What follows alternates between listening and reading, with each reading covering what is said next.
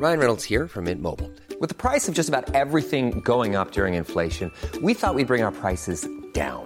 So to help us, we brought in a reverse auctioneer, which is apparently a thing. Mint Mobile unlimited premium wireless. Ready to get 30, 30, bit to get 30, bit to get 20, 20, 20, bit to get 20, 20, bit to get 15, 15, 15, 15 just 15 bucks a month. So, Give it a try at mintmobile.com slash switch. $45 upfront for three months plus taxes and fees. Promo for new customers for limited time. Unlimited more than 40 gigabytes per month. Slows. Full terms at mintmobile.com. There's never been a faster or easier way to start your weight loss journey than with PlushCare. PlushCare accepts most insurance plans and gives you online access to board-certified physicians who can prescribe FDA-approved weight loss medications like Wegovy and Zepbound for those who qualify. Take charge of your health and speak with a board-certified physician about a weight loss plan that's right for you. Get started today at plushcare.com slash weight loss. That's plushcare.com slash weight loss. plushcare.com slash weight loss. Burrow is a furniture company known for timeless design and thoughtful construction and free shipping, and that extends to their outdoor collection. Their outdoor furniture is built to withstand the elements, featuring rust-proof stainless steel hardware, weather-ready teak, and quick-dry foam cushions. For Memorial Day, get 15% off your Burrow purchase at burrow.com slash ACAST and up to 25% off outdoor. That's up to 25% off outdoor furniture at burrow.com slash ACAST.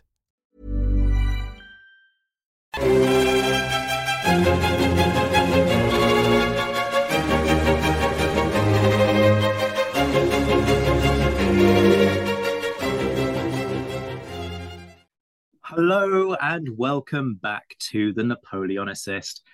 If you didn't hear the smile in my voice, hear it now, folks, because this is a an episode that I have hotly anticipated and hugely look forward to for a heck of a long time. I have what I think we can safely describe as a crowd favorite in the room with me today. They are smiling and laughing in a in a very um, sort of embarrassed fashion, but that praise is absolutely deserved. I'm joined by the author of The Magisterial The Napoleonic Wars, A Global History, published by Oxford University Press, Confronting Napoleon Volume 1 and 2, published by Helium, the Professor of History at Louisiana State University in Shreveport, and Ruth Herring Noel Endowed Chair for the curatorship of the James Smith Noel Collection. Yes, folks, at long last it's happened. We have the mighty Alexander Mikaberidze for a standalone interview on the topic that you've all been waiting for. That brilliant biography of Kutuzov has dropped. You can get it right now. I'm going to stick a link in the show description. Go buy it. Uh, it's subtitled A Life in War and Peace because, let's be honest, we're not going to get through this without having quite a discussion about Tolstoy along the way. Alex, welcome to your first standalone episode. Apologies it's taken so long. How are you doing? Wow! First of all, uh, your listeners should know that I'm I'm, I'm burning out here. I'm, I'm blushing. Uh, thank you, thank you so much for uh, overly generous introduction. Uh, I'm delighted to be back. Uh, I love our first discussion, and it is truly a, a treat um, to be invited back. I guess I did something right. Uh, did something right, he says, with books like that and his contributions to previous episodes. This guy, humble on top of everything else. Um, his eyes, his his eyes, his ears are absolutely burning um, from the Yes, they are. You know what? I'm not even sorry. Um, praise where it's deserved and all of that. We're gonna we're gonna dive straight in. Um, because we need to. Let's be honest, we, we've got a lot to cover. Um, we're going to start with popular perception, I think, because we sort of alluded to this, I think, a little while back when we were talking about um, Russian commanders. When it comes to Kutuzov, I struggle to shake this sort of chicken at Borodino image.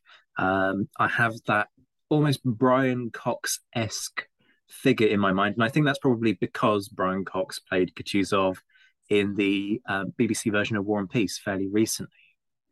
So, what would you say is the common perception of the guy? Because this is something that's changed as well, I gather. Um, and people sort of tried to, particularly when it comes to Kutuzov, they've tried to manipulate him depending on political agenda. And it's been fascinating to read up on this.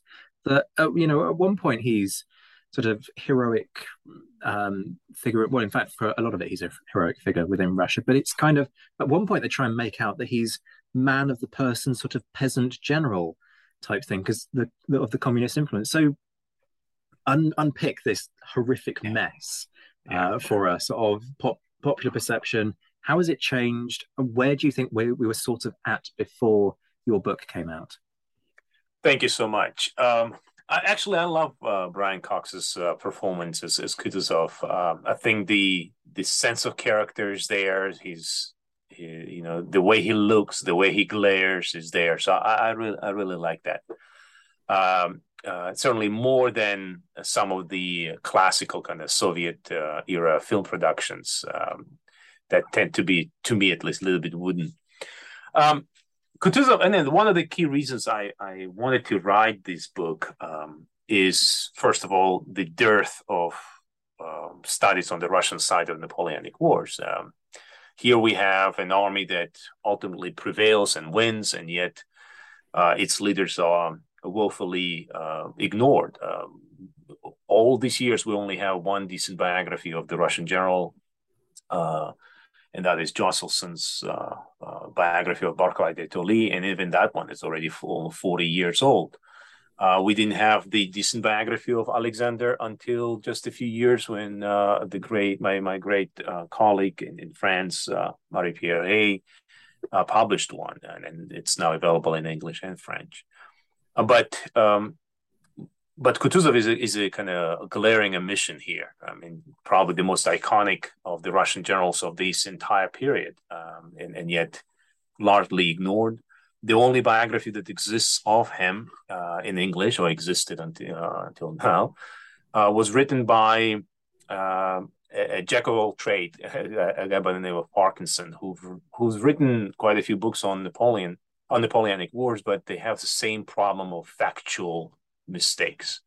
In fact, if you look at kind of my footnotes, I every so often kind of point out things that Parkinson just invents. Um, so that's one problem, and, and it's kind of historiographic. But second, and I think more more broadly, it's the phenomenon um, of history making that I, w- I wanted to to explore because you know you you've looked at Napoleonic Wars extensively, and you know that on on all sides we're involved with um, myth making. Uh, we we all deal with Napoleonic legend. That's pervasive, right? The most pervasive of all these myths.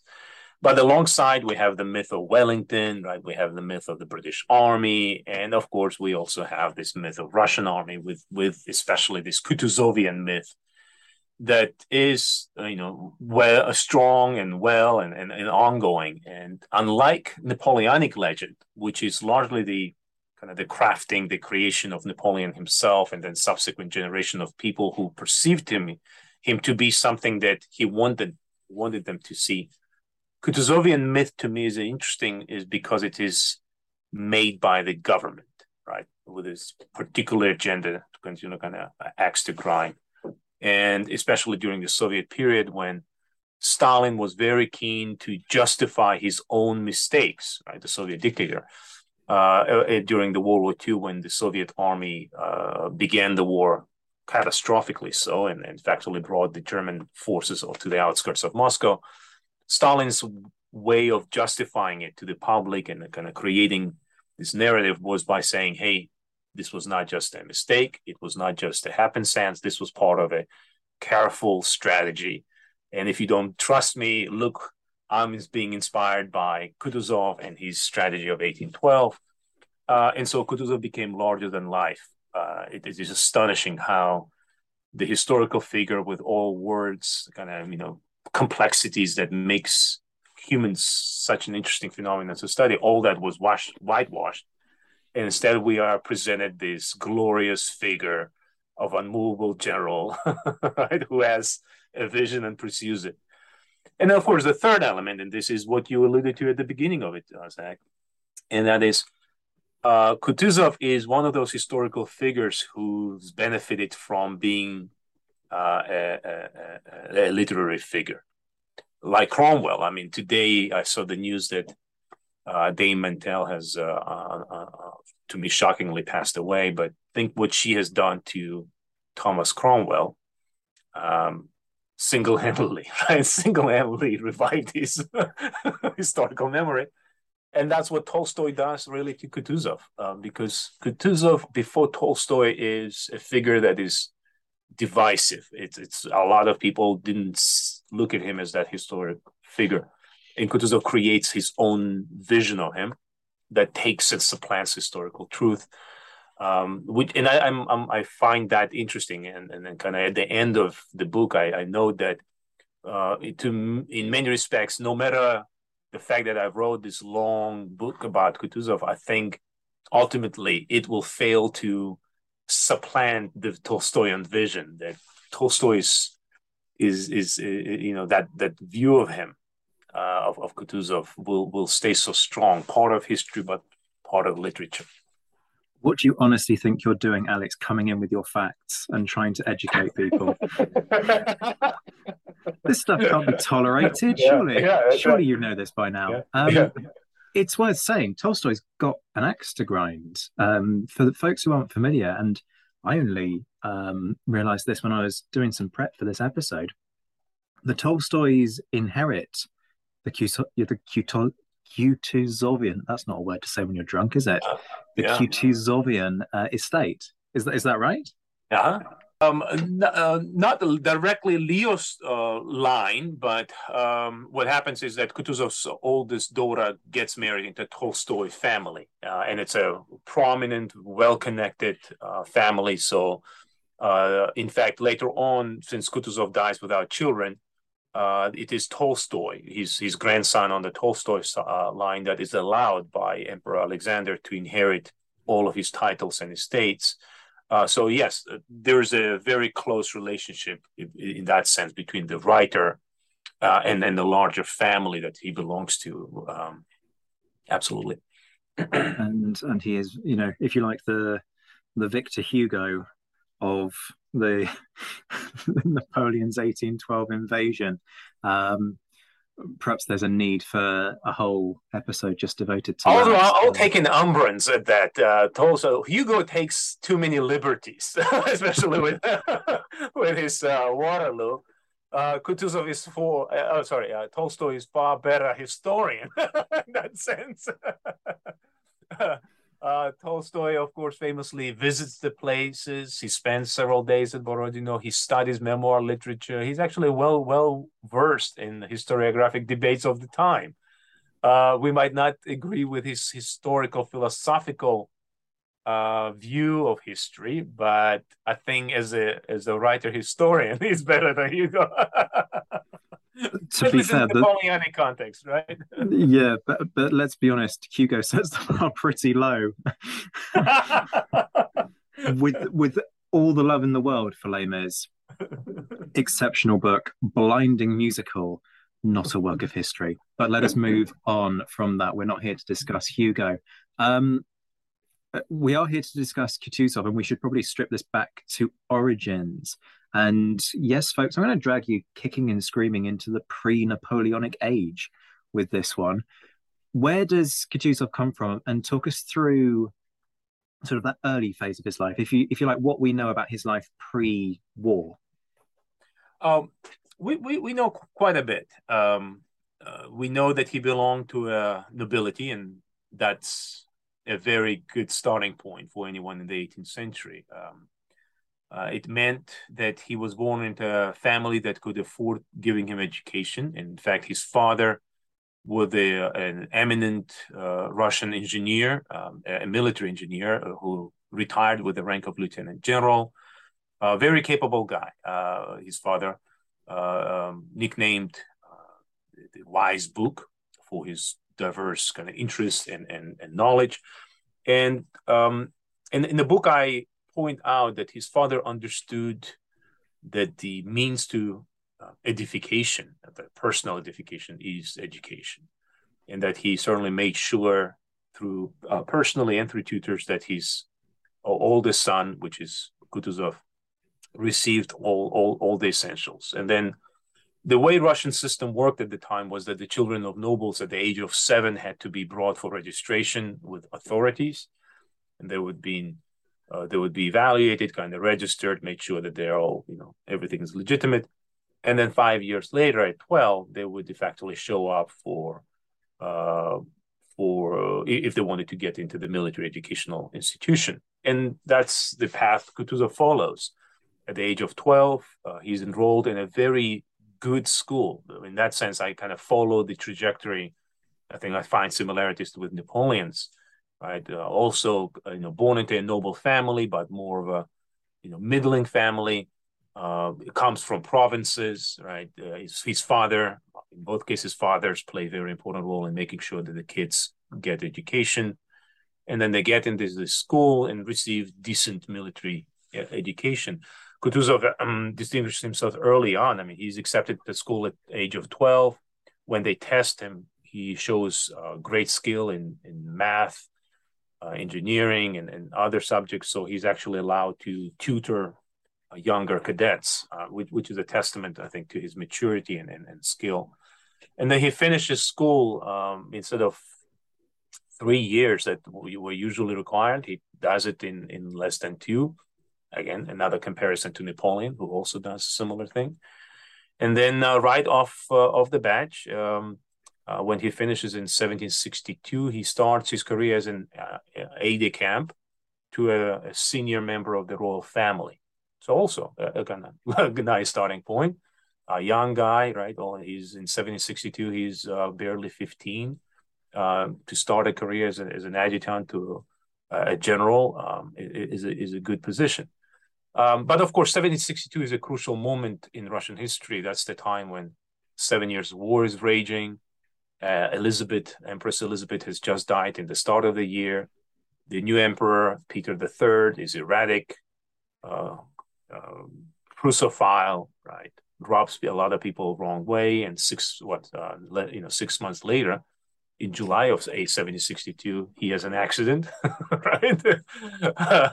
and uh, by, his wife, Catherine, inherits power. And so Kutuzov lives through all of this. In fact, what is interesting to me is that as a young age, at this just 15 years old, he's involved in one of the great initiatives that Catherine came up with at the start of her reign, and that is kind of larger reform uh, of the empire, which she entrusted to a legislative commission. Uh, and Kutuzov is part of that legislative commission in, in supporting the secretarial uh, capacity. So he he he navigates the the hallways of power as a young kid. Um, but uh, that also didn't work out. And so by 1767, uh, he's going to shift, shift off to an army. Um, and he's he starts a career um, that will span five decades. Um, and one of the great things, kind of for me to uh, to discover, was that how diverse his career was. Because in many cases, you know, in in in, in in, in many ways, when I approached this project, I had one vision of Kutuzov, and it, it evolved a far more complex picture um, by the time I was done. One of the things that really impressed me is the fact that he was involved in every, in almost every branch of the Russian army and, and did so quite well. To give you kind of an, an idea, so he starts his um, his his uh, career aspiring to be um, in artillery and, and, then becomes an engineer officer, starts his, then becomes staff officer, then is sent to an army as a quartermaster officer. Quickly uh, uh, shows his skill, so he's giving the task of organizing from scratch and, and leading uh, infantry units, grenadier units, um, then becomes uh, uh, the man who lays the foundation for light infantry service in Russia on top of it, he's regularly asked to organize Lancer units, uh, light horse uh, units, um, and ultimately he becomes, you know, uh, the divisional and army commander.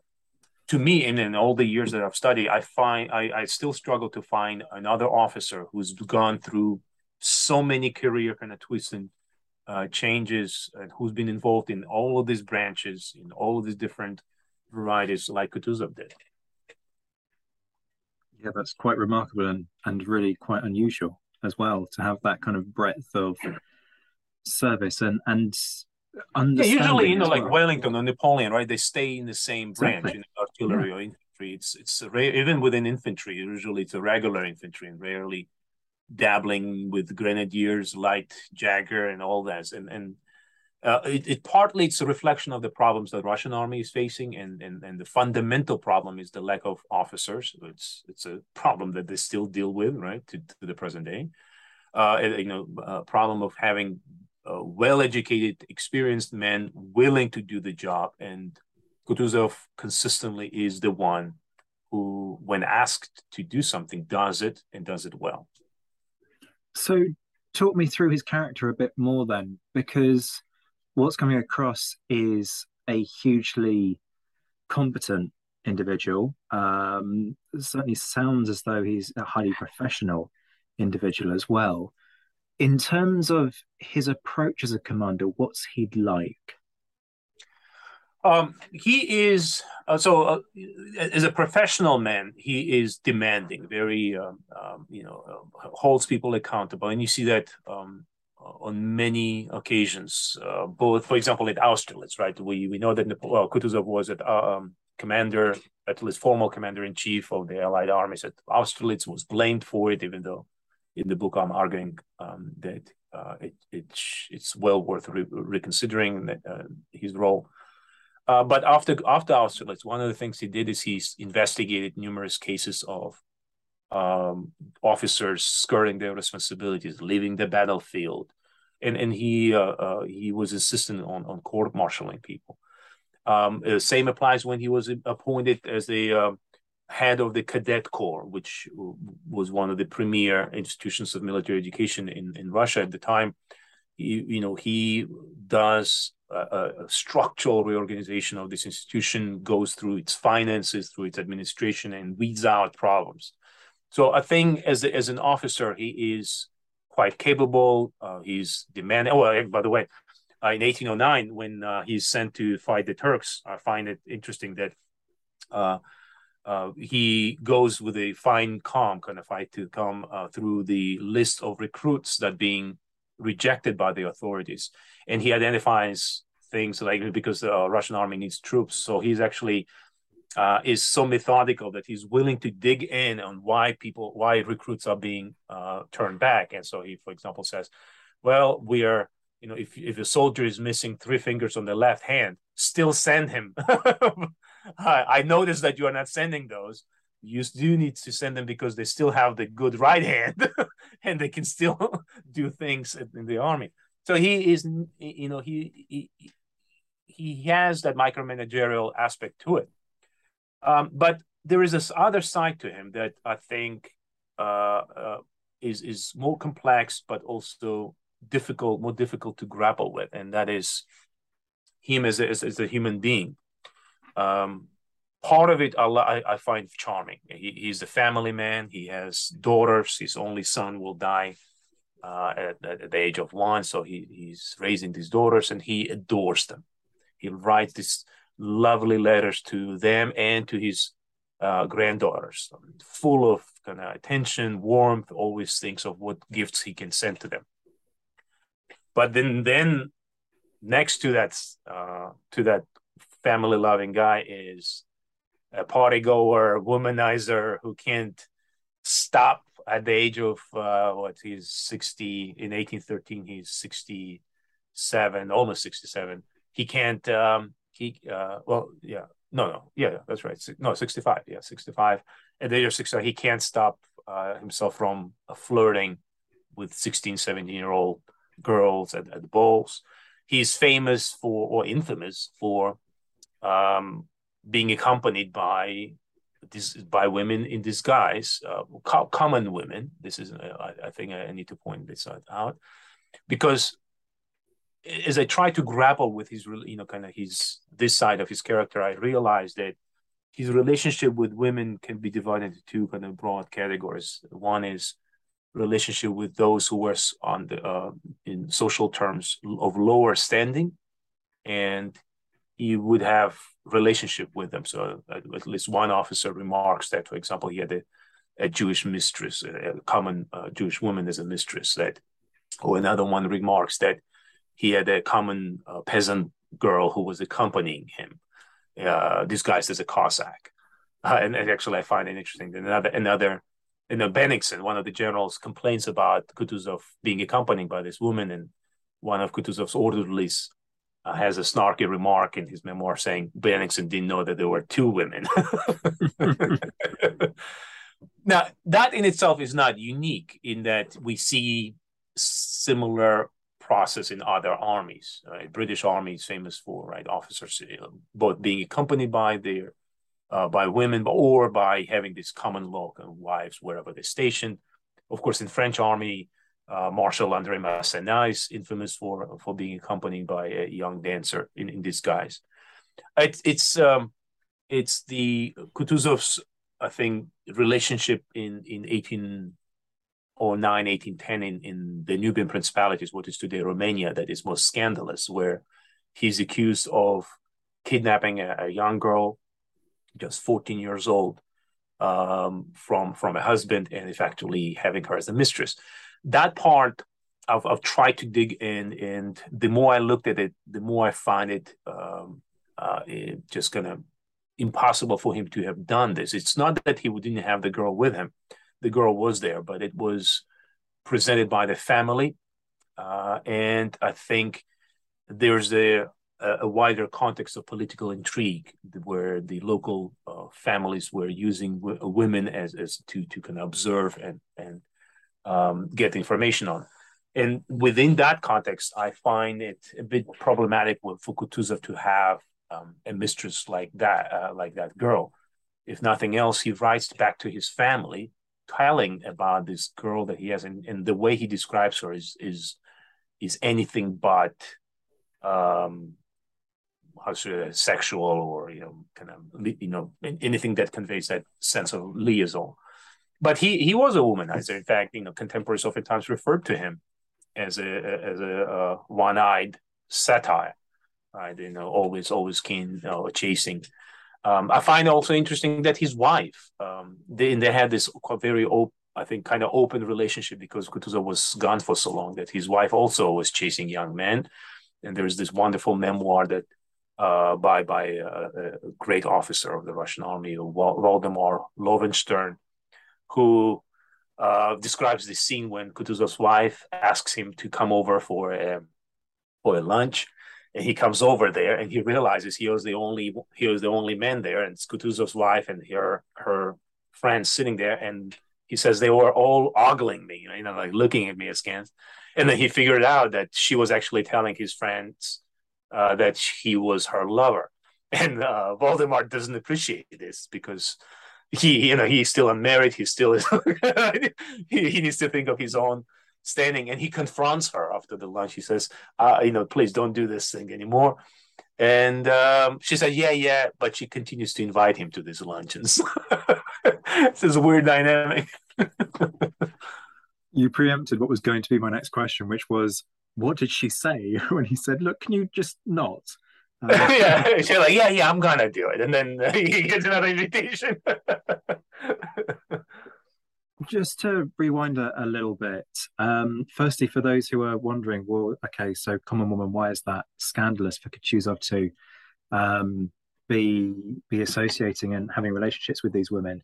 Um, if folks aren't already familiar, your status was seen as pretty key, and so if you were having a relationship with somebody who was of a lower social status to you, actually, in the context of the British Army, you could be prosecuted for unofficer like conduct because you were um, muddying the water in terms of those social distinctions uh, at a time when leadership was associated with class. And there was this perception that if you were born into a certain tier of society, you were born with a certain set of abilities and values. Um, and therefore, they had this perception that the upper classes were born to lead. That was their God given um, role on earth. So to be muddying those waters would have been hugely scandalous. Um, but I'm curious about what you're saying about him as a somebody who's kind of a hard taskmaster. You know, he expects the best, and he moves across a number of different departments and gets stuck in. And the trouble with getting stuck in is that you tend to rub people up the wrong way. So does he end up becoming unpopular within certain circles because of this inclination to check that everything is being done just so. He he does, um, and and he does. Um, I think his unpopularity uh, uh, stemmed from two two factors. So one, as you pointed out, the fact that he um, he can be a straight shooter and and and, and asking people for accountability, uh, and and that um, certainly displeased some. But to kind of echo your or to go back to your earlier question about his character, it's and to underscore the complexity of his of, of this man, there is a second side to him that I think created more ill wishers for him, and that is um, he's a psychopath. He is um, is a person who is very eager to f- kind of position himself uh, um, favorably with, with, with those who are of higher social or political standing. And uh, uh, because of that, he's frequently accused of being a courtier. Like, in fact, one, one at least one person accused of being, being like courtesan, right? That is willing to um, do whatever it takes to position himself in a position of power. And I think the most egregious example of this is happens when he uh, Kutuzov comes back from um, his embassy to Ottoman Empire, which again underscores this uh, remarkable career he had. Here's a, a military man who is sent on a diplomatic mission to one of the key uh, uh capitals, right, of, of, of, of Europe. Um, and he spends a year at the Ottoman Sultan's court. He develops great connections there, uh, and then comes back, uh, um, comes back to St. Petersburg, and he discovers that by the time he returns, that Catherine, Empress Catherine, has a new lover this young stud, uh, Platon Zubov, uh, arrogant um, uh, guy. I, I, love one of the contemporaries said that Zubov didn't have necessarily good education, but he had this ability to read the book, memorize passages, and then pass those passages as his own. so. Uh, so there was this awkwardness when people would recognize that what he was saying actually was written by somebody else, but no one wanted to confront him.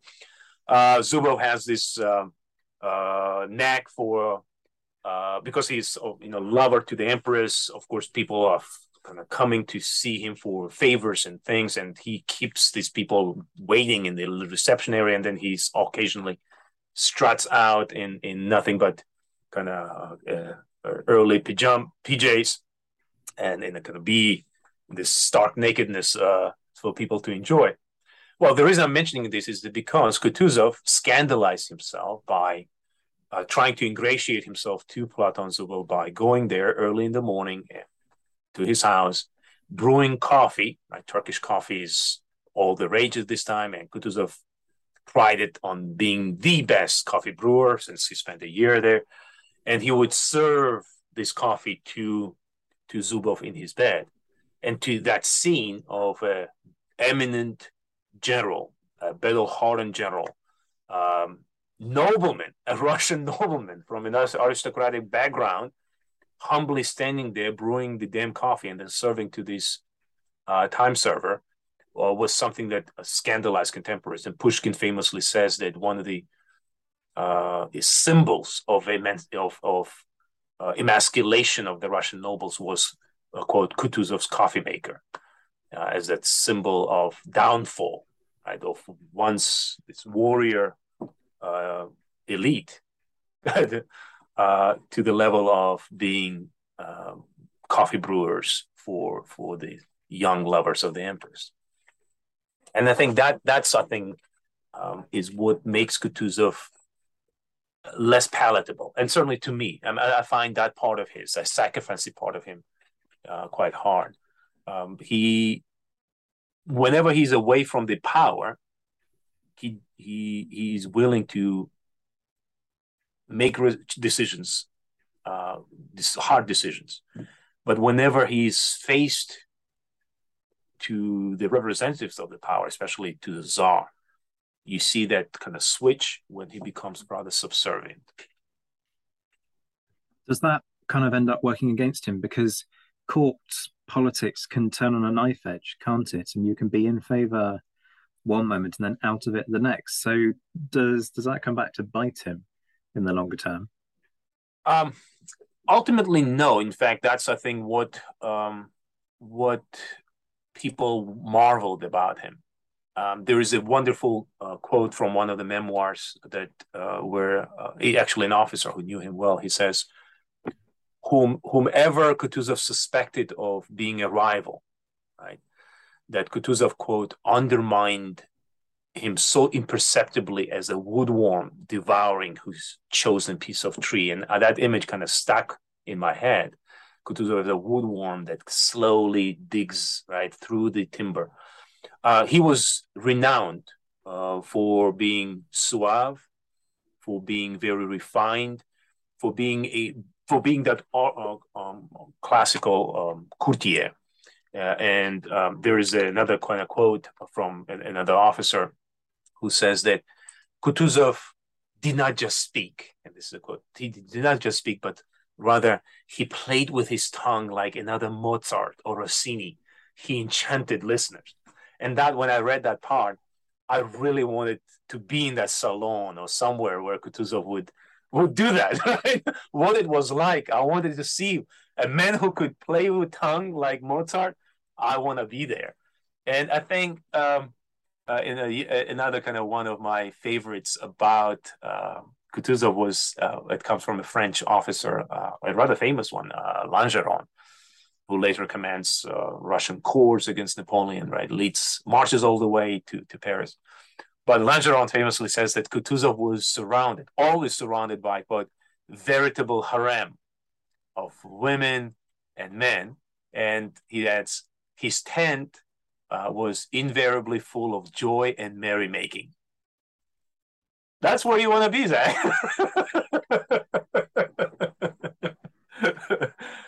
I want, I want to ask you this: Was Wellington this fun? no, he was not. Um, I, I, can emphatically say that now. Um, Wellington wouldn't mind. Napoleon was this fun.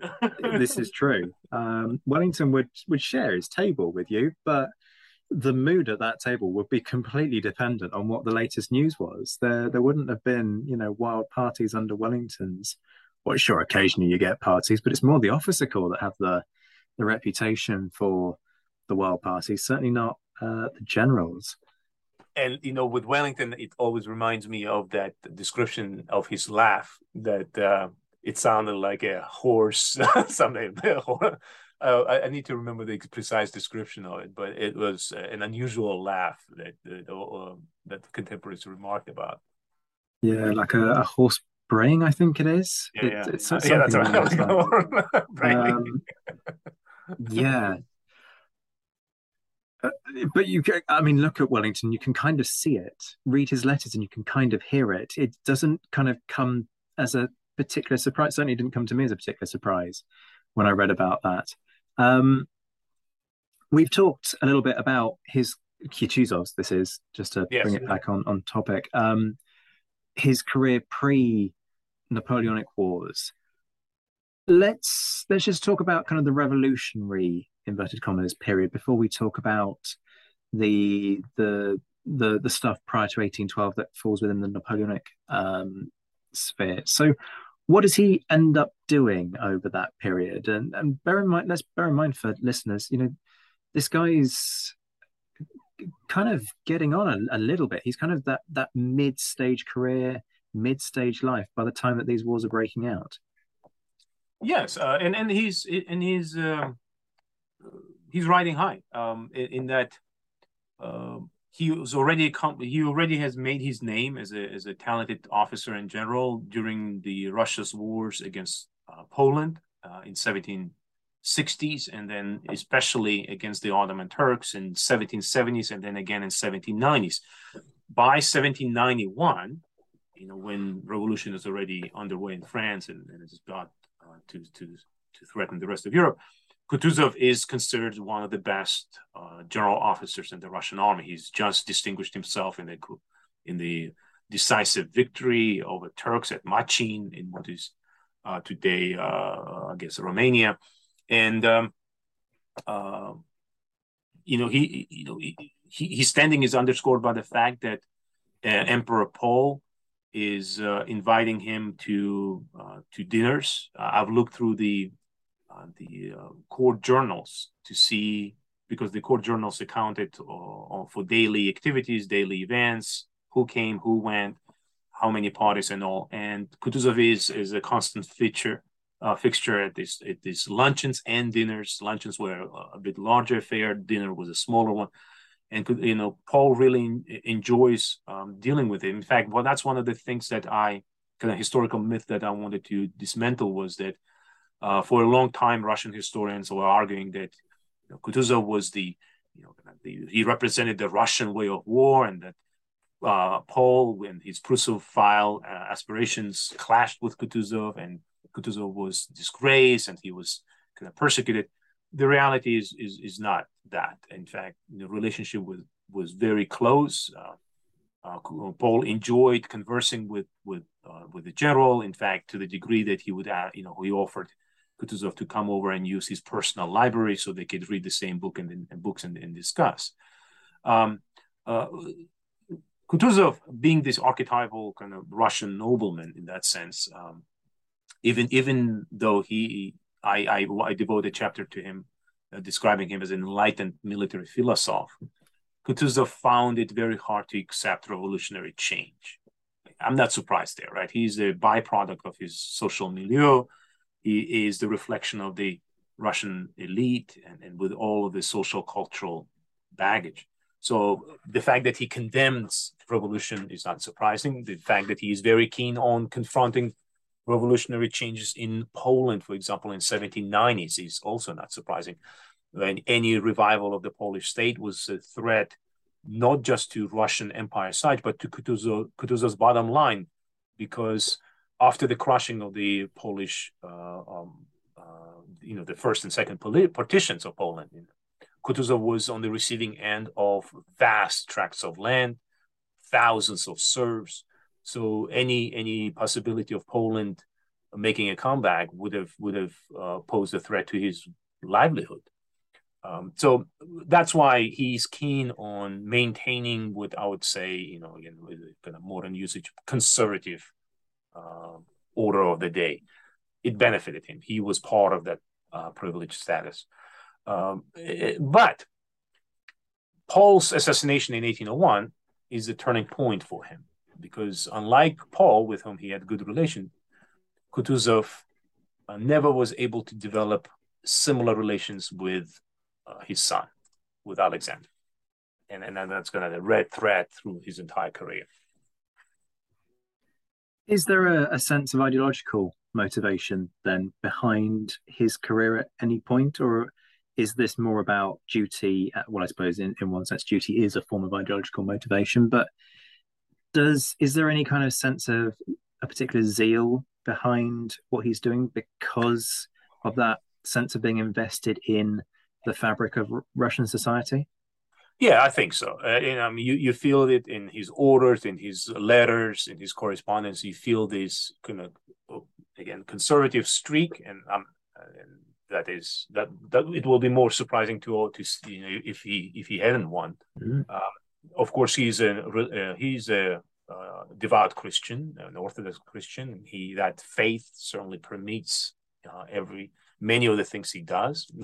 Maybe not the women part uh, and, and the merrymaking part, but the rest of it, uh, uh, it, it, it is.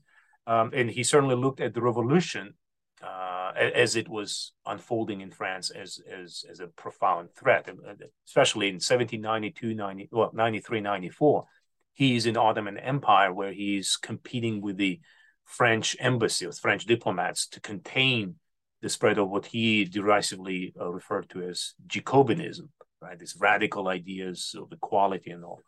Um, but having said that, I do want to point one thing. When when Kutuzov confronts Napoleon in 1812, and and you know in his winning right in the second half of the 1812 campaign, I see him also as a very pragmatic man because uh, in you know I devote the last couple of chapters of the book uh, showing that in many respects Kutuzov is um, you know is is keen on letting Napoleon leave Russia um, relatively unscathed because he looks down the road towards a larger uh, strategic, I would even say geopolitical uh, consequences of this failed campaign in Russia. Uh, and what he's worried, what Kutuzov is worried profoundly, is that uh, is that uh, Napoleon's downfall, collapse of Napoleonic Empire, will be ultimately a source of new period of turmoil, a new period of restructuring, reorganization, and that ultimately it will not be of benefit to Russia, but will be of benefit to Britain. And here, time and again, he responds to this urgent request for kind of uh, to to attack Napoleon or to to to bring the army to bear on on his, on the remnants of the Grand Army by saying that this is not in our interests, that we already defeated Napoleon, we already inflicted serious harm on him. His total collapse is not what we want, uh, and and that is shows uh, I think his ability to distance from this ideological uh, maybe perspective and, and look at the practical uh, side of things. That's fascinating. We were going to leave the 1812 campaign to a little later, but I, have got to follow up on that. That's just too much of a uh, a juicy worm on a hook that you you've dangled in front of me there. Um, so planning can go out the window. We have to ask, how is that received amongst others within court by Tsar Alexander? Because everybody's got their own world views here. Um, there's there's a lot of emotion in the air, bearing in mind what the country has experienced following Napoleon's invasion. So this idea of restraint probably doesn't mm. fall particularly well on certain ears. Yeah, absolutely. In fact, uh, I wouldn't say I would even say not just certain, but most ears. Um, and I think this is where you see Kutuzov, the courtier, Kutuzov, the politician, um, being at the right place at the right moment because he's not the only one that um, to advocates uh, this policy. Most famously, his predecessor as a commander uh, of the Russian army um, has done so. Of course, Barclay de Tolly is the man in question. Um, you know, the Russian strategy of retreat, the Russian strategy of avoidance of uh, the battle and not giving Napoleon what he wants, and that is a decisive engagement is the is the reflection of Barclay de Tolly's conviction that the war that they need to fight against Napoleon should be asymmetrical, should be protracted, should be far longer duration than what Napoleon or the Russian government wants. But we also know that Barclay de Tolly was ousted, effectively removed from power because of the vast public and military resistance to his policy. And Kutuzov knows that absolutely, right? He follows all of this. And so what he does is therefore is he plays a double a, a, a, double game. Publicly, he talks about the need to confront Napoleon. Publicly, he wants to you know assure the public that if he you know when he takes charge, he will fight and make stand and do all all the things to protect the Russian cities and, and, and villages. But then when he actually gets to the army, what do we see is his kind of slow, methodical retreat. His decision to give up Moscow, to me, is a masterstroke, a strategic masterstroke, for which Barclay de Tolly, I think, would have been shot, would have been killed. He would have been, I mean, I cannot even imagine what would have happened to Barclay if he had dared, while commander in chief, to suggest that or done that. And yet Kutuzov did it and the public actually went along with him because again that perception of him uh, of a of a true Russian of a nobleman and and everything that he has done to assure the public of that image is is, is, brilliant. Um, his relationship with Alexander, Emperor Alexander in 1812, is is is much harder to, or, which was more, more, more complex. Alexander didn't want him to be commander in chief, um, and then in the book I explain uh, that it is only at the last moment that he effectively is forced to accept him as such. There is a fascinating scene uh, in August when Kutuzov goes to see Alexander to receive this confirmation as a commander in chief. Alex, you know, says, "Okay, you are it. You know, go and take the army." And then as Kutuzov leaves the room, uh, Alex turns, closes this door, and turns and tells his ADC who stands there, and, and this is a quote, and he tells him, the public wants this appointment. So I appointed him. As for myself, I wash my hands of it all. that's the stark kind of startling say thing to say for uh, an all-powerful autocrat of Russia. You just send a man to take charge of the war effort, and he says, "Ah, screw it." I wash my hands of it all. What what the hell?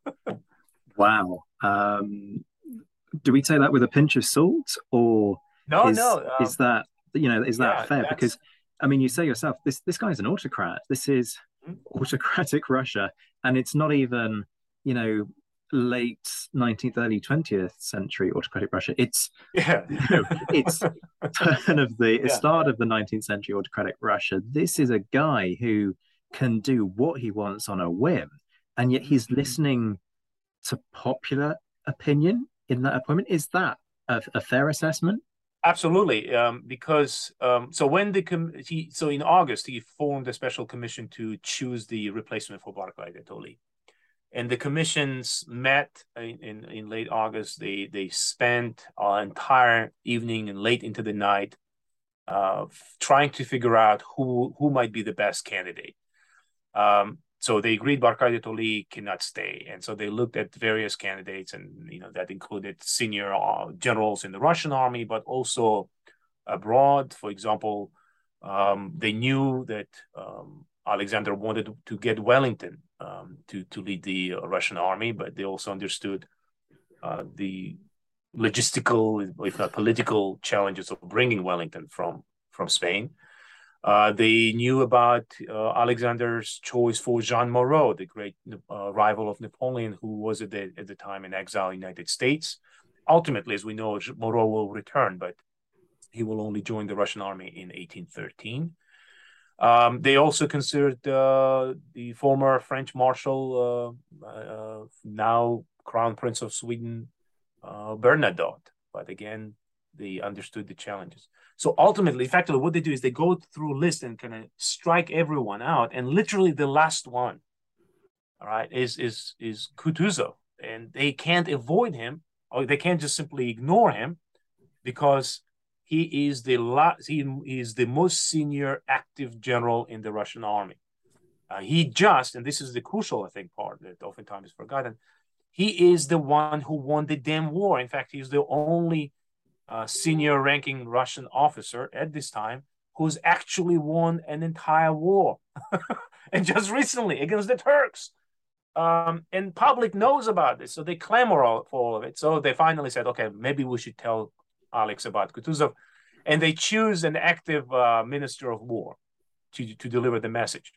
And I love this description where uh, one Alexander's uh, personal ADC uh, stands at the office, um, at the office of, of the emperor, and he sees this guy uh, come over. Uh, the, the, the, guy named is Gorchakov, this active minister of war.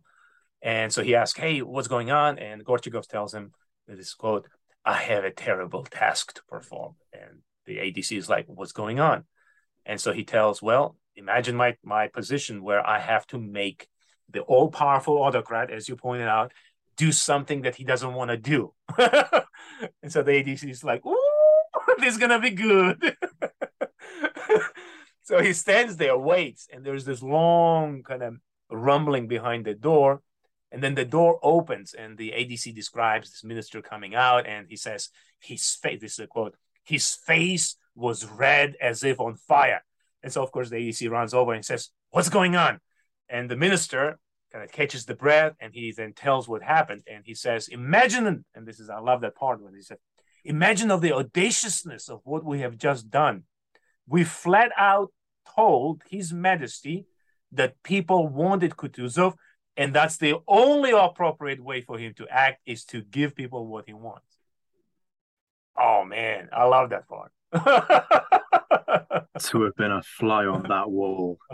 Wow. Um, it's it's actually you couldn't get away with that with certain individuals, not just in Russian history, in in history in general. That's that's staggering. So um, I imagine Alex was stewing over all of this. I mean, I imagine. Mm. I mean, I, am not surprised that when he actually met with him, he's like, "Damn it, they made me do it." right? wow, wow. Um, I, I'm still stunned by this. Um, we we'll come back to 1812 because we were kind of doing a, a thing of kind of building through his career. And before we talk about the strategies deployed in 1812, which is what I really want to get onto next, uh, we need to talk about the context of those strategies, which is, of course, to look at that Napoleonic phase of the French Revolutionary Napoleonic Wars. And you alluded to this earlier that nominally he's in command at uh, Austerlitz. Um, as Jimmy Chen um, made a, a, rather amusing comment that, that always sticks with me. He says that um, effectively uh, Napoleon was was facing morons at Austerlitz, which which is harsh, but um, there, there's a kernel of truth in there somewhere. I'll, I'll let our listeners decide quite how big that grain of truth is um, for themselves. So, how much does he learn? And this sounds like a dumb question, but it shouldn't be a given that just because you fight Napoleon, you therefore learn what does and doesn't work when facing him. So, how much does he learn from that experience, and how much of that impacts on what he later does during the 1812 campaign? Uh, to echo what Jimmy said, I think we will use that famous expression of lions led by morons. I think that's appropriate for 1895. Russian soldiers performed well. The, the heroism was there, but um, the, the morons were in charge. um, well, let me let me deal with this uh, uh, this way. Um, Kutuzov uh, studied Napoleon very closely. In fact, you see that in his letters, in his conversations, he tells, for example, captured officers, French officers, that he spent some time examining Napoleon's career, his campaigns. So here I see him as a student of military history. In fact, it helps certainly that when he was the director of the cadet corps, uh, Kutuzov read series of lectures on military history and sort of like recent uh, military history in which he incorporated his own experiences. Um, and he has um, utmost respect for Napoleon. And uh, that, that's, I think, maybe may, may, sound surprising, but he absolutely respects him. In fact, in the book, I, I recount a, a scene when, on one of the occasions, uh, one of his officers, staff officers, berated Napoleon and uh, Kutuzov uh, snapped back and told uh, told the officer to shut up uh, because you know he, he, tells him, "How dare you to to criticize the greatest captain of this age?" And then and there is this certain respect, uh, clear respect that Kutuzov has for Napoleon, and that is respect that comes from the fact that he faced him on, on the battlefield in 1805, and that he knew also how if how more flexible, more efficient uh, French military machine is. I mean, he's seen that, uh, not just on Austerlitz, but in all the um, uh, uh, uh, campaign, you know, the campaign leading up to it. In fact, if if if there is anything that really s- stuck with uh, Kutuzov after 1805 was the operational flexibility of the French army, which is what later on in 1812 he's constantly fretting this this ability for Napoleon to rapidly unfold, you know, deploy his corps, move and flank. Um, when 18, so, but in 1805, when he successfully, Kutuzov successfully uh, uh, withdrew the army to the safety of Olmutz fortress, uh, even then we see that uh, Kutuzov was already thinking how to confront Napoleonic threat. And for him, the, the confrontation would be um, asymmetrical. Don't give Napoleon what he wants. That's the decisive battle. Uh, it needs to be uh, for Kutuzov. It needs to be sp- trading space for time, and then using time to build your own force and and uh, degrade the opponent's force. Um, in 1805, however, he was not listened to. And in the book, I'm arguing that if Kutuzov had been listened to, if his repeated warnings, as late as two hours before the Battle of Austerlitz, had been listened to, the battle would not have, have happened. The Allies, I'm absolutely convinced, would have won in 1805, and then the history of Europe would have been very, very different. As it was, the morons prevailed, um, and, and prevailed to the degree that when Kutuzov warned them that they will lose, uh, they questioned his manhood, his masculinity. Uh, you know, the the the um, there is a scene where Alexander kind of sarcastically tells him, well, you you were you know winning wars against Turks, but now that you're facing French, you're not as courageous anymore, and and that uh, really pissed off Kutuzov. In 1812, situation is different, and here uh, the emperor is not present with the army. The emperor gives Kutuzov the um, the command of all Russian forces. This is oftentimes forgotten: is that Kutuzov is not just the commander of the two armies that are together, right? But rather he's the supreme commander of the Russian forces. So he exercises vast power, vast authority over all uh, field armies that Russia has um, organized against Napoleon.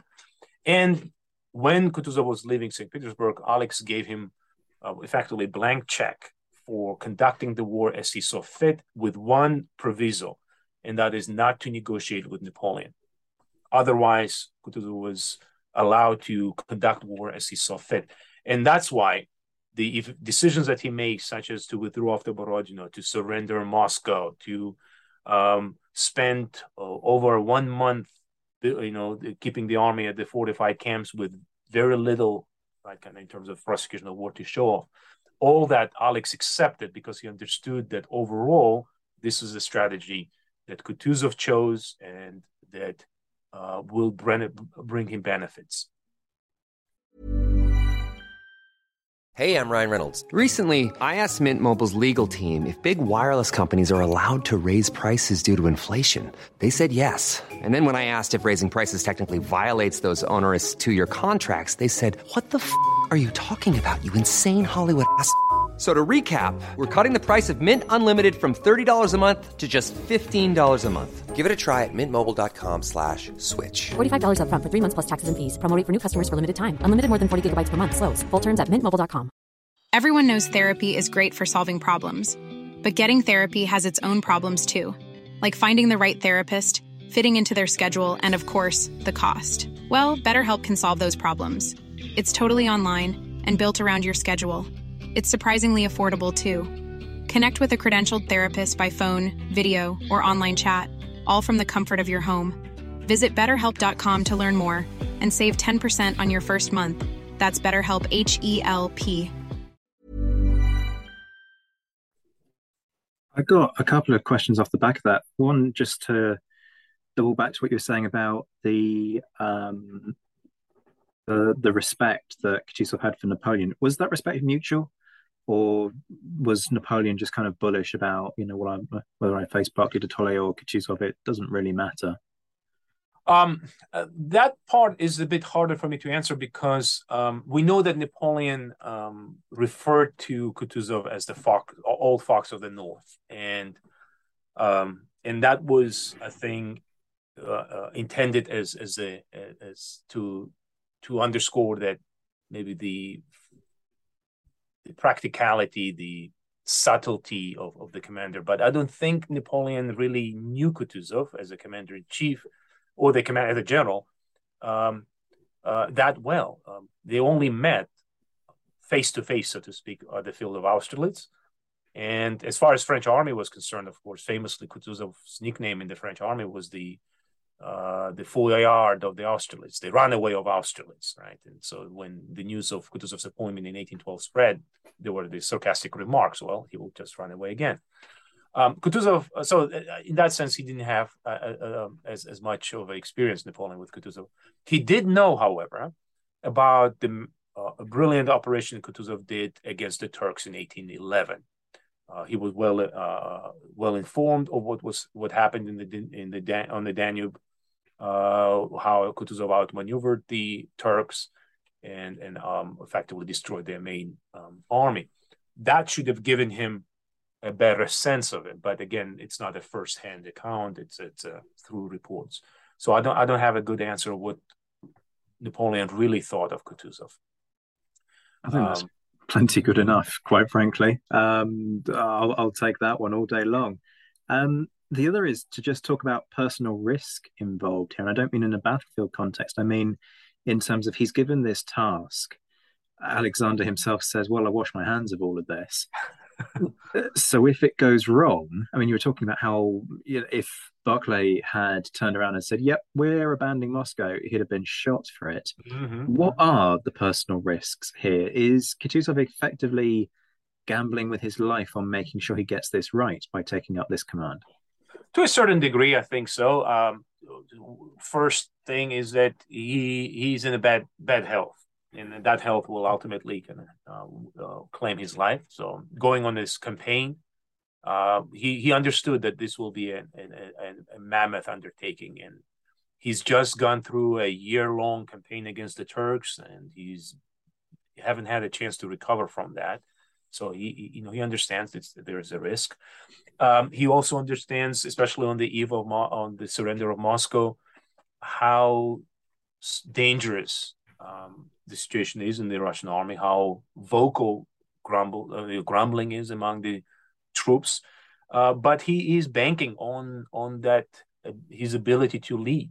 Uh, on on he he's banking on that vision, on that image that he so carefully kind of maintained in the army as a as a good Russian, you know, son of Russia, uh, aristocratic, thoroughly orthodox man who will uh, make sure that the enemy is ultimately defeated. That, I think this is where Barclay de Tolly lacks the charisma. He lacks the uh, the reputation. He lacks the authenticity, so to speak, in the eyes of the of the Russian society. And Kutuzov um, has all of it. Um, there is a wonderful uh, passage in in the memoirs I'm translating. Uh, I've translated the 1812 part, but I'm translating the 1813 part now uh, by a Russian artilleryman uh, Ilya Radozhitsky, and he says that it only only Kutuzov, uh, the true son of Russia, uh, raised on the on on on her breast milk. That's the kind of lovely expression. Could surrender Moscow and live, and I agree with it in that um, with that perception. it's essentially a, a, what allows Kutuzov to do this profound decision, right, and then stay in power and lead was the reputation and the public image that was associated with him. Um, he's not necessarily the most brilliant military commander the Russian army has at this time, but in terms of his personality, social standing, political connections, um, and his willingness to ignore vociferous criticism that he's subjected to and just keep doing what he believes is right, that made him unique. Um, uh, let me add one more one more point. Um, of course, all of this, as you said, is is unpopular, and um, and Alexander repeatedly is asked to remove him from power, um, and that is in in September, October, November of 1812. Um, but Alexander is is facing two things. One, he doesn't want to make a decision that will be unpopular, public in terms of public opinion, uh, and and two, uh, uh, as a way of kind of sh- uh, removing himself from from possible backlash, is is by intra- by consulting a council, a state council made up of senior officers and political leaders, uh, who consistently consistently protect Kutuzov, and by saying that yes, it is not you know he might not be doing something that is uh, uh, you know glorious and exciting there's no outright battles won but what he's doing is is right uh, and and you see that from these discussions in the council where every time an issue is raised of removing Kutuzov, the council says no, give him more time, give him time. But that then goes back to Kutuzov's ability to cultivate and maintain this relationship. That unlike Barclay, he has these connections. Right, he's part of that wider social uh, network, uh, and that he's able then to pull on these connections to ensure that he stays in power. Um, for Barclay, there is a, uh, um, I think there is a famous uh, um, kind of passage in, in, one of the letters which talks about Barclay being having nothing to himself. You know, he comes from a Livonian nobility, but personally, he's not wealthy. Uh, he doesn't have these good connections and uh, um, um, I think one of the contemporaries says that if if he was fired, right, if he was just fired from the military, uh, and he would die on the on the on the pile of shit because he has nothing else to his name, and and that that passage stuck to my uh, kind of in, stuck in my head because it goes to to the tragedy I think of this man, or at least in 1812, tragedy of Barclay de what he wanted to accomplish and was unable to do, uh, and then what Kutuzov did. Um, at least the, the the good news is that ultimately Barclay de Tolly leads the army to Paris, comes back a prince, comes back field marshal. Um, he is the second only after Kutuzov, a man to have the highest set of Russian orders, and I think that is a as a due due tribute to what what he had endured in 1812. Which leads us on to one of the biggest questions that you can ask in, frankly, Napoleonic history. Well, one of the the biggest, perhaps not quite the biggest. Um, when it comes to Napoleonic history, that the campaign, the strategy. Granted, it's it's not all as we've you know discussed. Um, it's not all Kutuzov. It is begun by by Barclay. Um, is it the right one? And, and, I know that sounds like an incredibly dumb question. My listeners will be screaming at me. What the hell are you talking about? Of course, it was the right one. They won in the end. but but that's not obvious when you're doing that. All you know, if you're Barclay, if you're Kutuzov, in 1812, is the usual way of fighting Napoleon, the, the usual way we would fight a campaign of confronting, you know, frontal assaults, all the rest of it. It doesn't work against this guy because we've tried it. Everybody's tried it and it's gone wrong. And so this sense of, particularly for Kutuzov, kind of fight the enemy almost where they aren't. Um, yes, okay, there are exceptions to that, you know, barring um, Napoleon's attempt to strike south, forcing him, kind of shepherding him almost back into the, the land that had been ravaged by the Grand Army on its advance to Moscow is an exception to that. But generally speaking, the the focus is don't fight unless you've absolutely utterly got to, and and all of the risks that's entailed. And th- there's always this question, and we talk a lot about um, Napoleon and, and the losses of the Grand Armée, and yes, they are catastrophic, no question. But the the losses aren't uh, much better for the Russians. Certainly a bit better, but not much better. Uh, and I think that's often forgotten. You know, we we emphasize the, the loss of the Grand Army to the detriment of the Russian uh, forces. Is it the right strategy, or is there this sense that actually something else could have been achieved, perhaps more effectively in a shorter space of time and with less suffering for the Russian people, the Russian army, had had a different course of action been taken? That's a hard question to ask, and I think um, I mean you're right that, for example, when Kutuzov leaves the um, the great camp at Tarutino in October, he has about 120,000 men, and by December, he has uh, less than 40,000.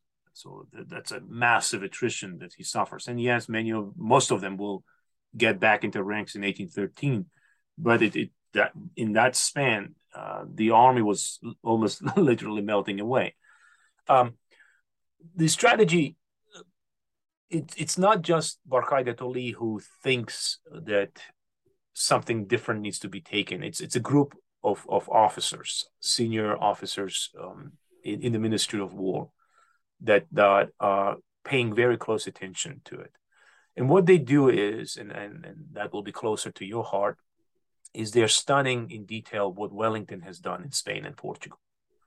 Um, because by 1812, by summer of 1812, Wellington is is is quite successful, right? He's uh, repelled repeated French invasions of Portugal. He's inflicted major defeats on on the French. He's about to inflict a new one at, at Salamanca. Um, so clearly, it's working for the British. So why not use that in in in, in Russia? And so, what one of the striking things about uh, Russian discussions on the eve of the war in 1812 is not just the, div- uh, the diversity of the plans or memorandums that were submitted, some 33 or 34 of them, but rather the, the fact that the vast majority of them drew inspiration from the British operations.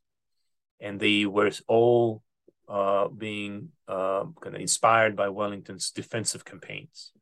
Um, even Scharnhorst, right, the great Prussian reformer, uh, when he writes to the Tsar, and, and, he has a significant sway over the Tsar, and Scharnhorst famously urges him to wage defensive war like Wellington.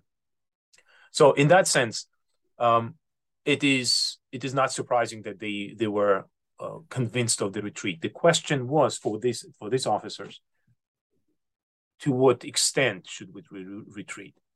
Um, some of them wanted to retreat to the Western Dvina um, and there regroup. So Phull strategy, which has been lambasted for the past 200 years, um, I think is not fully understood because the actual plan, the written down version of it, was never found. So we don't even know exactly what Phull intended. I found in in in one of the Prussian memoirs a rather interesting reference where uh, Phull envisioned you know the, the war in, in two stages and, and retreating to Drissa camp um, on Dvina was just a kind of first stage of it. So, anyways, uh, you know th- this plan is not as simplistic as as we sometimes portray it. But um, but Kutuzov would have been one of the people who would have shared this need for um, a, a, defensive asymmetrical approach. In fact, I think this is where there is a bigger distinction between him and Barclay. They both agreed retreat is, a, is the only sensible option. Uh, but uh, Barclay, while retreating, uh, is is is not engaged in what we call asymmetrical warfare. Kutuzov, as soon as he gets um, to the army, is. And what do I mean by this is he starts forming flying detachments. Um, so you know, two dozen of them or so will be formed, whose task it will be to conduct deep raids into the uh, enemy rear, uh, intercepting communication supply lines, and ultimately these flying detachment will wreak havoc on on on on the rear echelons of the Grand Army. But it's right side side by side to it.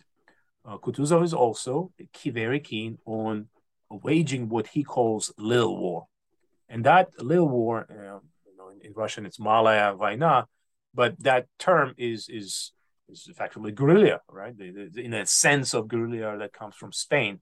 Specifically, he wants to um, arm uh, populace and let populace assist the army in targeting isolated enemy forces, in conducting diversionary attacks, in, in reducing overall effectiveness of the um, enemy.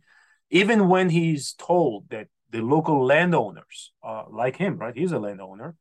Uh, the landowners who are very concerned about arming their serfs. What if the serfs then turn and shoot us? Kutuzov says that's a minor issue. Uh, in fact, during the war, when you do have occasions of peasant unrest against the landowners, Kutuzov diverts troops to crush those, uh, crush those um, uh, kind of areas of unrest, while arming or allowing the peasants to arm in others and then continue to target. And that kind of uh, multi-pronged approach where retreat, uh, flying detachments, uh, conducting this little war, um, all are aimed to create a larger strategy that uh, uh, that is a strategy of attrition, strategy of exhaustion. And we see Kutuzov admitting that multiple times during the campaign, while this is war is is, is fought. Uh, in October, for example, uh, Napoleon sends um, famously he sends um, his ambassador, well, envoy, Lauriston, to Kutuzov to negotiate, right? But one of the reasons for uh, for the negotiation uh, is Napoleon's complaints that what the way Russians are fighting is against the law, against these unwritten laws of war, and he's particularly upset about this little war, this popular violence. And Kutuzov listens to this and effectively tells Lauriston, "I don't even understand what you're complaining about. This is the war." you, you'll you'll have to deal with it. Um, and he says, well, I don't have a control of the people. I mean, they're upset. They're going to take arms. They're going to fight back. What do you want me to do? Tell them not to fight back? Uh, but of course, we know that behind the scenes, he's actively encouraging this. Uh, so I, am I'm, I'm particularly interested, in, you know, kind of find that interesting. And then, and then on another occasion, when he talks to a captured general, French general, he um, uh, he tells him that he was surprised how all the little tricks that he used against Napoleon all worked. And what he means here is exactly this: it's gonna, uh, you know, resorting to different uh, manifestations of war or military uh, operations in order to sap the resources of, of Napoleon. And, and in that conversation, Kutuzov then says that you, you really didn't have a, you really couldn't have won, he tells this French officer, because I was ready to continue to retreat and give space, land, territory in exchange for time for as long as I needed. He says, you know, I, I was ready to retreat for 500 leagues. Uh, 500 leagues is a huge distance, and and uh, and still be capable, uh, you know, be still ready to surrender more land, because here, uh, I think Kutuzov has an understanding of strategy that, uh, remarkable as it may sound, eludes Napoleon, and that is that Russia has something, a very valuable thing that no other European power has, and that is space, land that we can retreat for five, six, seven hundred miles and still be in the borderlands of the Russian Empire. Uh, uh, and Kutuzov is perfectly willing to u- utilize that. It's staggering that that is the one thing that Napoleon can't sort of. Well, well, perhaps I'm too harsh to say that he can't grasp it because, uh, and praise is about to come out of my mouth for Napoleon. Folks, suspend your disbelief. Napoleon, highly intelligent individual, obviously, seasoned campaigner, absolutely knows his way around a pencil when it comes to planning a campaign. Um, but that sense of, well, th- once I've taken Moscow, surely it's all over. No, because it's a different mentality and it's a staggering mentality. But it's a mentality that, uh, sort of speaking to what you were saying earlier, unless you have embedded yourself, unless you are Russian or you've embedded yourself in the Russian culture, you can't appreciate that that sheer scale and that sense that actually there are more important things than a city. Um, but then perhaps that's a reflection of Napoleon being used to campaigning within Europe, where you know there are these cities within striking distance, and as a result of that, yeah, you, are absolutely right, absolutely. And and and what I find um, especially interesting uh, in, in August of in September of 1812, when Kutuzov uh, takes charge, uh, he most of the time when people kind of talk to him about taking charge of the army, he's not necessarily speaking of defeating Napoleon, but rather outsmarting him. And then there's this Russian word of obmanut, so it, it's like to deceive him, to mislead him. And what he meant here is that uh, is, is on on a larger strategic level to deceive him, to to to outsmart him. Uh, uh, that and, and there, uh, as you pointed out, Zach, uh, Kutuzov's uh, decision to surrender Moscow is part and parcel of it because here he understands that Napoleon is not just a military commander, but he's also a political leader and who needs political victory to end the war. And so he effectively baits him by giving Moscow, assuming, and that's a correct uh, assumption, um, although imagine what it took to to make the decision. He uh, he baits him by giving the former imperial capital, the historical capital, uh, on the assumption that Napoleon will try to seek peace while in Moscow. And he's absolutely right. I mean, Napoleon spends 35 days stuck in the city, ruined city, burned city, trying to find a solution to the political solution to the war, which Kutuzov knew will not happen. In fact, in the book, I'm, I'm pointing out that he met with Lauriston in October, and then he met again another uh, French envoy that Napoleon sent in direct contravention uh, of uh, imperial orders not to negotiate because he wanted Napoleon to be on the impression that Russians are willing to negotiate. Just yeah, um, uh, uh, that's where I, I, I have a newly acquired respect for Kutuzov because I think previously I had a more Tolstoyan vision of him but I, I see a, a, far greater subtlety to what he had done. It's just a genius move, isn't it? Just uh, the ultimate case of cat playing with mouse in that situation. And we're used to it being the other way around, right? That Napoleon's the cat and the other European powers are the mouse, but actually just toying with him, knowing that guy's insecurities and his needs, as you say, mm-hmm. he needs a political solution. But that knowledge that there's no political solution coming, son. You know, this this ain't happening. But I'm not going right. to tell you that. I'm going to make you sit there and wait and suffer for it That's in right, the longer term. Just so clever. There's one other thing about strategy that I do want to ask, and I'm conscious of time and, and the fact that we could sit here and talk all night about this happily, um, but you're a busy individual and you've got a life to be getting on with. Um, so are you, my friend. You so are you. you talked about the British and the the strategy of Kutuzov, which is we need to make sure that actually this outcome is more favorable for Russia and therefore not utterly obliterating Napoleon is more beneficial to Russia in the longer term. Otherwise, the British end up winning the longer term power struggle. Do the British know about that plan? Obviously, everybody's got their spies everywhere, but nominally the two powers are allies uh-huh. you kind of wonder how cabinet would have reacted if somebody had sort of quietly had a word in their ear and said, "Yeah, you do realize that Kutuzov is deliberately playing this, yeah. so that you, um, we're we're not going to benefit in the longer term." They, to a certain degree, they were certainly um, a British uh, envoy um, is aware of it, and he knows it because there is a British commissioner to the Russian army, um, uh, Sir Wilson, right, uh, Robert Wilson uh, who is absolutely savaging when it comes to to uh, to Kutuzov. I mean, I've read his letters and I've read his di- journal, and it, he's just gleeful uh, every time something happens to Kutuzov. Uh, uh, in 1813, when Kutuzov gets sick, he has this sarcastic remark like, "That's very opportunistic, like getting sick right before the battle." and even later, when Kutuzov dies, it's Wilson who says, he, damn it, he died very opportunely for his fame. He didn't have to be defeated by Kutuzov.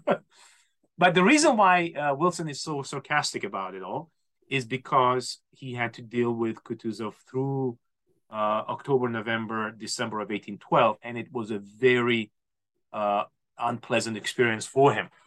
Um, every time Wilson urged Kutuzov to commit larger share of army in, in battle, and that would be at Maloyaroslavets in October, at Vyazma in November, then two weeks later at, at Krasny. Um, Kutuzov brushed him off, says no. And his excuse would be twofold. One, uh, Kutuzov will say that we are losing a lot of men. We've, you know, sick, wounded, um, uh, result of attrition, explosion of coal, all of this. Um, Kutuzov argued that they just needed to spare the men.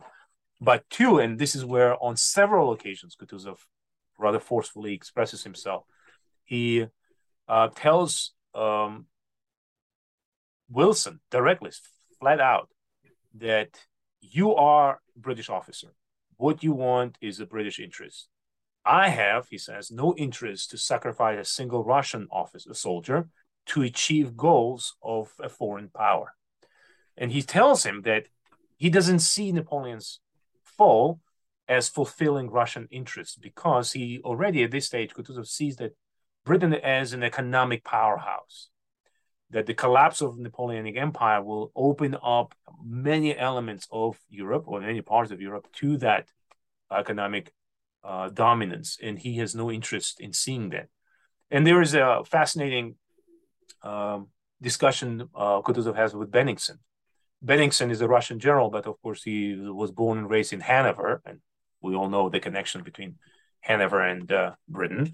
Uh, and uh, when Bennigsen confronted Kutuzov about this kind of not committing enough force to destroy Napoleon, Kutuzov famously snaps back to him and says, um, "We will never come to an agreement. You are Hanoverian, and you are thinking only of English benefit. While to me, and uh, there's this uh, wonderful quote. Uh, Kutuzov says, While to me, if that island sinks to the bottom of the sea, I wouldn't even shed a tear. Ouch. Ouch, indeed. um, and so that's where he remains kind of true to his strategy. Now, I got a problem, of course, with this strategy is that because of this strategy, um, Napoleon escapes at Berezina. Because of that strategy, we had two years of bloodshed and hundreds of thousands of lives lost.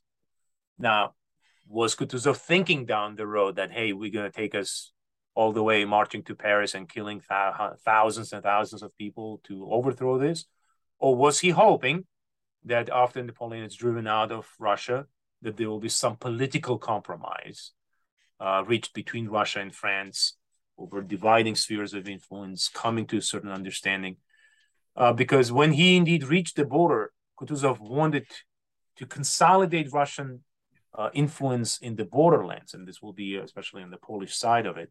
But he was not interested in leading the wars of liberation in Germany.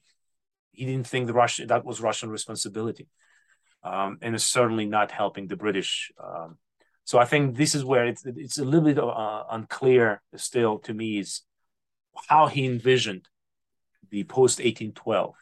Uh, I, am more leaning to see him uh, envisioning a political compromise found with Napoleon that will account better for Russian presence in Europe, but will still maintain some sort of empire.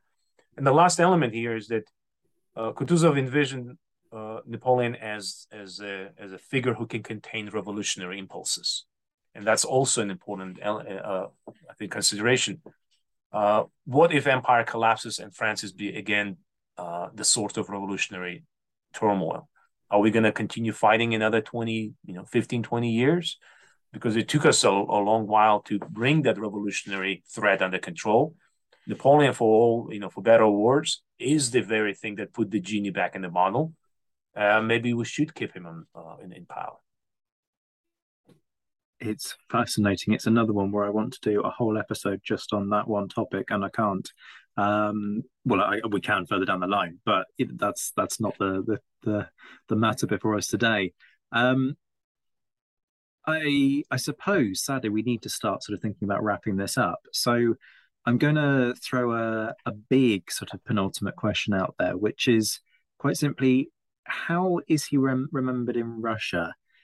Obviously that's a, a, thing that changes with the passage of time. That goes without saying. Um, and lord knows how he's remembered in russia at this precise moment in time when there is so much uh, going on in, in russia. Um, but just what's your kind of general sense of if you like different schools of thought on the guy?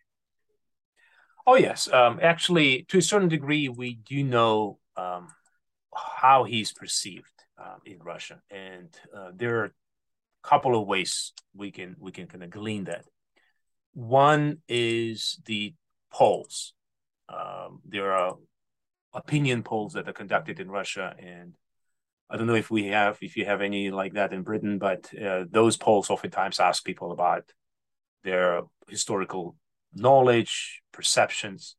And I start the biography, this book, by discussing these polls and showing that that to the vast majority of the respondents in those polls, Kutuzov ranks in top three of uh, best ever Russian generals, uh, with Suvorov and Zhukov, uh, the, the, Soviet commander in chief, um, being next to him. and he is ranked as the most uh, symbolic 19th century figure of Russia. And he is uh, in top 20 world historical figures. In fact, he is ranked higher than Newton, which is a interesting uh, uh, kind of ranking. Anyways, so he he's repeatedly is perceived to be uh, that the symbolical figure. That's one way. The second is, and that's where we see weaponization of history within Russia that has been going on for the past two two decades uh, Putin's government is very keen on using the historical parallels, using the historical analogies by to bolster its own standing. And I want to show you one um, one image that a friend of mine just sent me, and you can you can see it right there. This is a uh, a banner that was unveiled just two weeks ago for this uh, commemoration of Borodino, and what you see here is the uh, Bagration, this is one of the rebel commanders from Ukraine, a pro-Russian rebel commander uh, who's been killed. This is the lady uh, you've seen her probably the conservative uh, kind of uh, ideologue who was assassinated in Moscow just a couple of what three weeks ago. And guess who is behind leading them all? Right? It's Kutuzov. And to me, this is kind of historical memory with the modern day imperial ideological right this neo neo-imperial uh, um, aspirations that are all encapsulated in one banner in which Kutuzov is giving a prime spot. So that's where he stands here. Um, there is a historical revisionism going on in Russia. there are wonderful his, Russian historians who've tried to point out the problems with the popular perceptions of Kutuzov. But as you pointed out in the very beginning of this podcast, right, those books are not as widely read, right? We might we are like stuck in like dwarfs in the in the mine, chipping away at the mountain, but from the outside perspective, the mountain's still there. The mountain is still there, but um, I think a certain Alexander Mikaberidze has taken a substantial chunk out of it uh, with with the the latest effort. Um, I want to wrap this up with a quick fire round, uh, if you don't mind. Just sort of in in 30 seconds or less. I won't time you because I'm just such a generous podcast host that I, I, won't break out the stopwatch here. You can thank me later. Um, but I, I think this could end up being quite a fun way to to wrap this up. So What's the funniest anecdote you came across about him? I think my uh, favorite one is uh, the one that we've discussed in the earlier episode when uh, in 1805, when he's uh, at Braunau, uh, unaware that Napoleon has just wiped out the Austrian army, and uh, he sees Austrian General right Mack stop by with a wrapped head bandaged, and Mack is tired and exhausted, and uh, Kutuzov wants to get information out of him, and Mack is not as, as keen on revealing it, so Kutuzov plies him with alcohol. He's like, "Drink, right? oh, and here's the second one, and please tell me more." And Mack gets relaxed. He's kind of chucks it down. The alcohol start, you know, his tongue loosens up, and he starts talking more freely, and he reveals rather in, you know sensitive information which Kutuzov gets more excited, so he gives him more drinks. And then right next, uh, next uh, stands an Austrian officer who is is mimicking, is gesticulating to Mack to shut up. shut up! You're talking too much. Uh, and I think that that kind of encapsulates Kutuzov's subtlety and also his willingness to merrymaking, right? uh, to drink uh, while while extracting information a Russian general who can drink another commander under the table. Quite an asset. Um, what was his biggest failing then? His biggest failing, maybe uh, um, at a character. I think that the the lack of the maybe morals fiber on many occasions. Uh, his willingness to debase himself, um, to to brew the infamous coffee and serve it to to the Empress's lover. I think those are among his biggest failings. Um, I, I would also, you know, with the proviso, maybe with a re- reservation, also say that his unwillingness to to bring an end to the war in 1812 by uh, by uh, you know, defeating Napoleon, understandable as, as, as it may sound, part of it to me, I, I think is overall a failure because it, it prolonged the war for for two more years.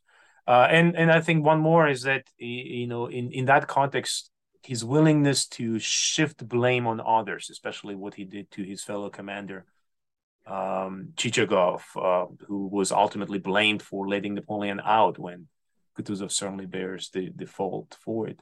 Um, also, kind of goes to the to that um, to that list of failings. What about his most significant success?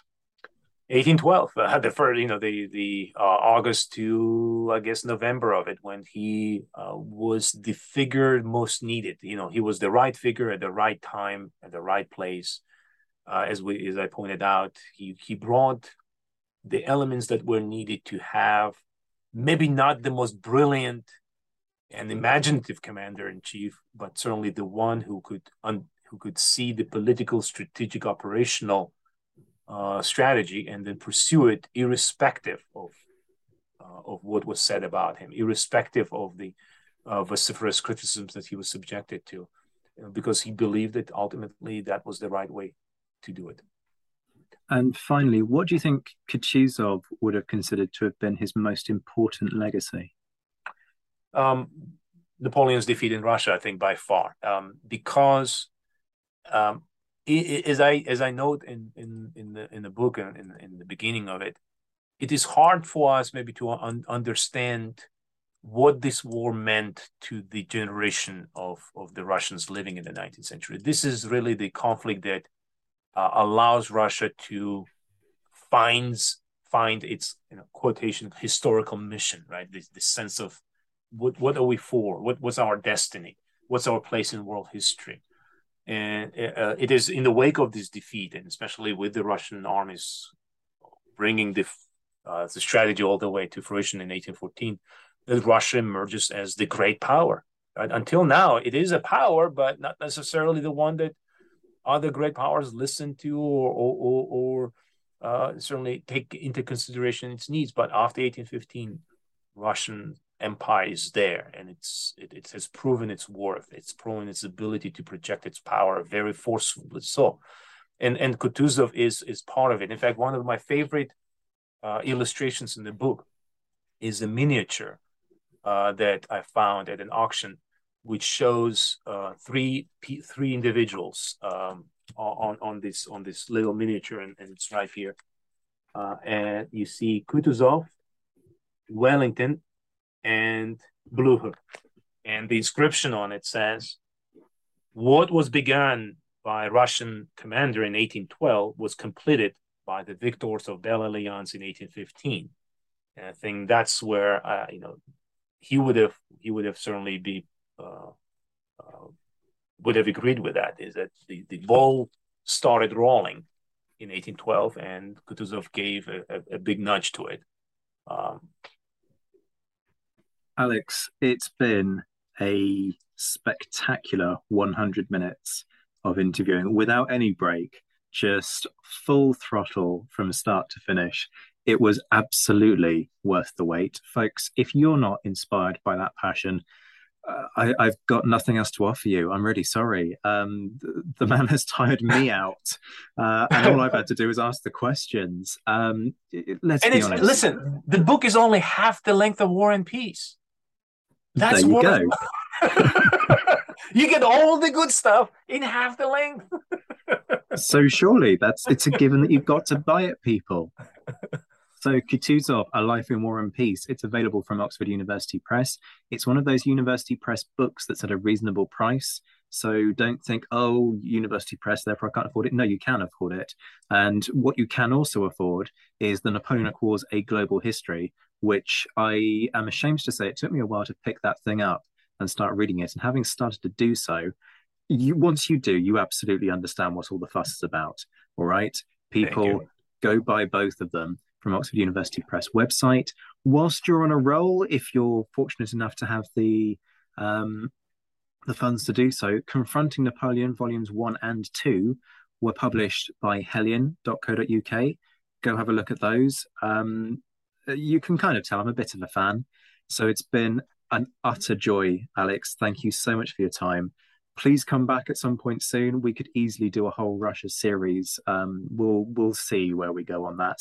Um, but it's it's been an absolute joy. Thank you so Thank much. You. Thank you, Zach. This has been a treat, uh, and I do appreciate the opportunity to discuss. Um, look forward to your next episode. A huge thank you, as ever, to my Patreon supporters, my Emperor level patrons Mark Stoos, JC Kaiser, and Todd and Laird Campbell. My Marshal patrons Matt Bone, Marcus Cribb, Rachel Stark, Roy Muir, Liam Telfer, Ger Brown, and Graham Swidenbank my Commander patrons John Haynes, Jane Davis, Bob Burnham, Andy Meakin, Michael Guest, and Ross Flowers. And my mentioned in Dispatches patrons Noah Fink, Andrew Wright, David Maxwell, M. Duck, Anthony Gumbow, Chris Pramus, Miles Reedy, Alexandra Leon, Alistair Campbell Grieve, Beatrice de Graaf, Brendan Teeling, Colin Fieldhouse, Ed Koss, Bruins Girl, Gareth Copeland, Jeff Maple, Hugh Brennan, Indiana Fats, Jim Deary, Jim Getz, Josh Keeney, Lucy Tatner, Lim Dawson, Mark Anscombe, Rob Griffith, Ryan Diamond, Rob Coughlin, Mark Trowbridge, Nick Overland, Stephen Colson, Graham Goodwin, Graham Spicer, Keys Bishop, and David Priest. I'll be back very soon, but until then, I'm Zach White. This has been The Napoleonicist. Take care of yourselves, my friends. Stay well, stay safe, and as always, thank you for listening.